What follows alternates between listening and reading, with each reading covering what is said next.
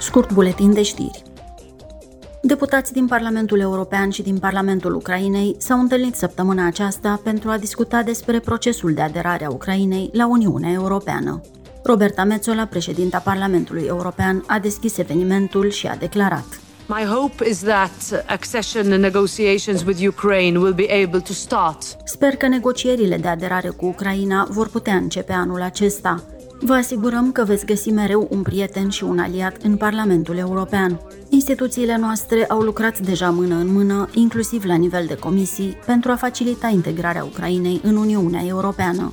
Și azi vă reamintim că suntem dispuși să ducem mai departe cooperarea și coordonarea. And coordination a step further. Ruslan Stefanciuc, președintele Radei Supreme a Ucrainei, a spus Russian invasion has changed the life Invazia Rusiei a schimbat dramatic viața tuturor ucrainenilor. Cu toate acestea am păstrat mereu în minte valorile și obiectivele noastre. Am ales calea spre Europa. Alegerea noastră este definitivă. Nici soldații ruși și nici tancurile sau rachetele lor nu ne vor opri. Neither Russian soldier nor their tanks or missiles will stop us. Eurodeputații au reafirmat la reuniune intenția Parlamentului European de a face în continuare tot ce îi stă în putință pentru a ajuta Ucraina în procesul său de integrare în Uniunea Europeană.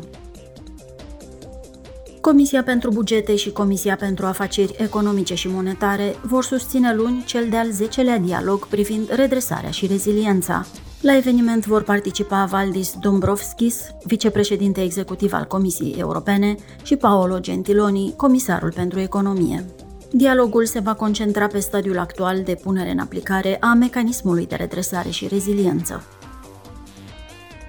Circa 10.000 de tineri vor participa în perioada 9-10 iunie la evenimentul Tineretului European, organizat la sediul Parlamentului European de la Strasbourg vor avea loc 250 de activități cu prezență fizică și online, precum dezbateri, discuții, oportunități de creare de rețele, spectacole artistice, evenimente sportive și ateliere interactive.